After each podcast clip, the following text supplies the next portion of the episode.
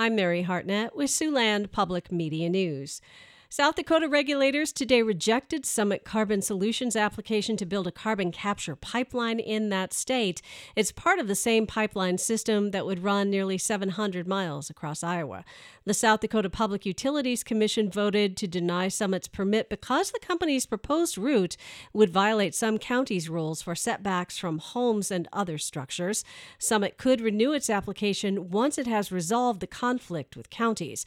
The Summit project has now been denied denied on its first applications in both North and South Dakota. The final hearing for the project in Iowa before the Utilities Board continues tomorrow in Fort Dodge. Well, the rain that fell overnight was welcome for a lot of people in Iowa, but the state climatologist says it won't do a lot to help out with the current drought.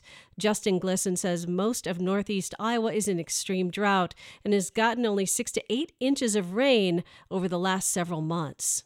So you would need several months, if not more than a year, of above average precipitation to really extinguish the more intense and longer term drought conditions that we've seen across the state.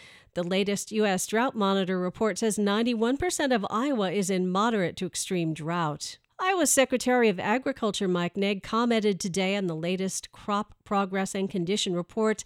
Naig says although areas of Iowa received some rain over the weekend, persistent dryness and expanding drought conditions continue to dominate the landscape in Iowa. Fewer Iowa attorneys are willing to take on court appointments to defend indigent clients. According to state statistics, less than 13% of Iowa lawyers are willing to take on these cases, and that could be leading to a crisis in the Iowa court system. In January, Iowa Supreme Court Chief Justice Susan Christensen urged state lawmakers to raise the pay and reimbursement rates for Iowa's court appointed attorneys.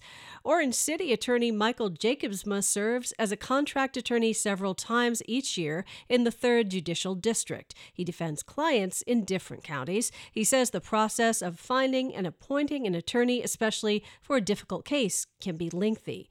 And if in that county there's not many attorneys that take appointments, and if the other attorneys who do take those kind of cases either have some conflict or can't do it for some reason, yeah, then the it's up to the court to try to find an attorney for them. Jacobsma says the delay in finding a contract attorney can mean a longer time in jail for some defendants. I haven't seen it a lot where somebody's like just sat there in jail, for example, for months. But I have seen cases where people will wait, you know, weeks before they even get appointed a lawyer. Jacobsma says the low pay for court appointed attorneys also makes it harder to engage them.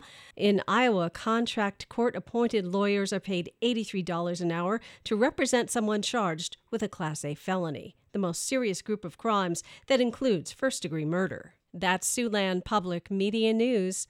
I'm Mary Hartnett.